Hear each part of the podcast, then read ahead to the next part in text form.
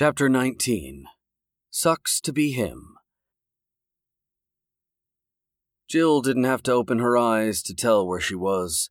She could feel the vibration of the road and the leather of the Escalade's back seat.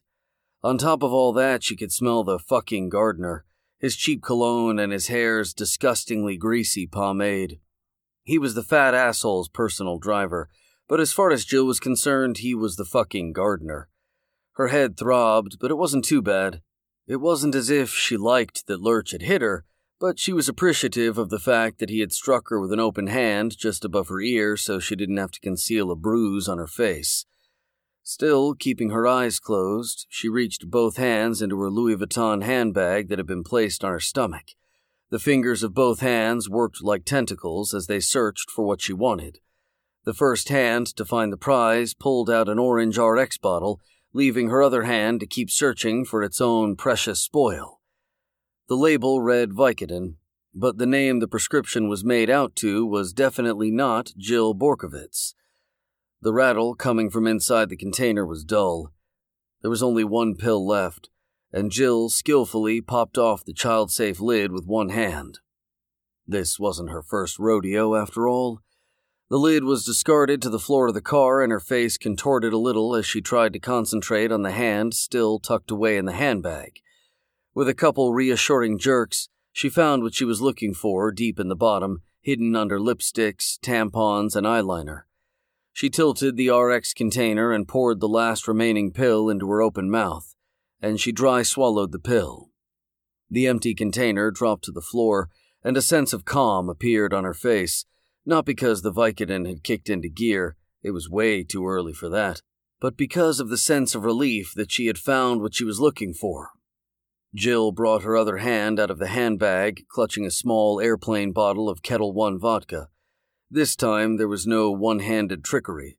She just put the bottle's top between her vice like teeth and twisted it till it opened. She spat the lid to the floor and poured the vodka into her open mouth, guzzling the whole bottle as if it was water. The fucking gardener heard the commotion in the back seat and looked into the rear view, but she was still lying down so he couldn't see her. We'll be at the motel in a moment, Miss Jill, the fucking gardener said over his shoulder. Jill sprung up, throwing the empty bottle of vodka at the back of the fucking gardener's head. Motel? Take me to the fucking chateau, Jill demanded.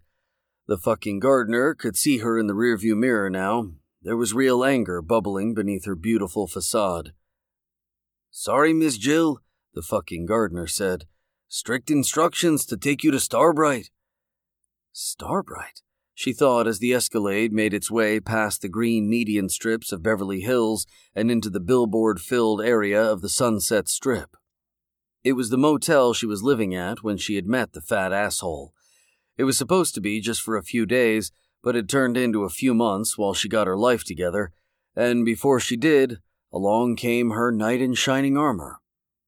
The Starbright Motel wasn't a complete shithole, but compared to the Chateau Marmont, it was a locker at Union Station.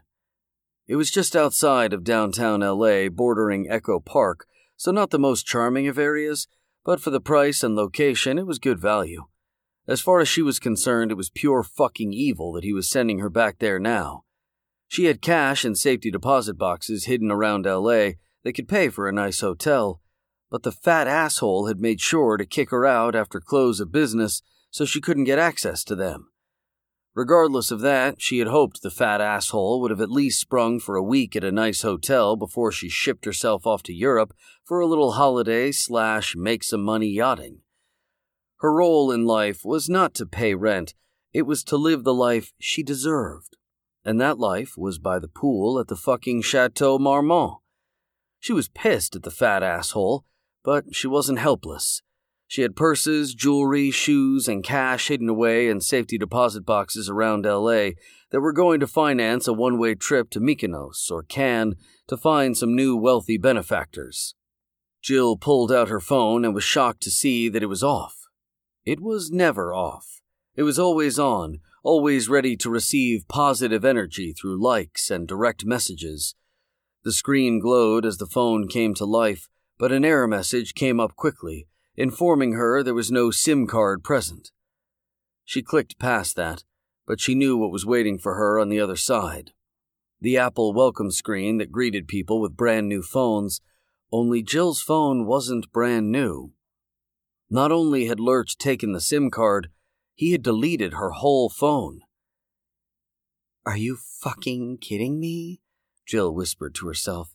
That fucking fat asshole. All the contacts she had accrued while she was with the fat asshole had just disappeared. All the photos she had taken and not uploaded to the cloud were now gone forever. The fucking gardener had better sense than to re enter into conversation with Jill and just kept driving like he hadn't heard anything. Frustration was making Jill's head hurt, and she took a deep breath to calm herself. The fat asshole was trying to give her wrinkles, and she was having none of that. This time there was no precision. She just emptied out the contents of her handbag onto her lap and found her small wallet. Of course, it was also Louis Vuitton. You fucking fat asshole, Jill whispered again as she pulled out the two cards that remained. All that was left was her driver's license and an old Equinox membership card. Lurch had taken all of her credit cards and literally left her with nothing. She could feel tears making their way into her eyes as she scrambled through the rest of the wallet.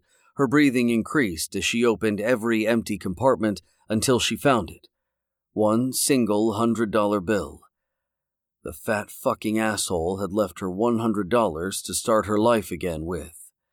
She didn't know how she was going to pay rent at the Starbright and buy a new SIM card for her phone. It was going to be one or the other. Pull over up here, Jill snapped.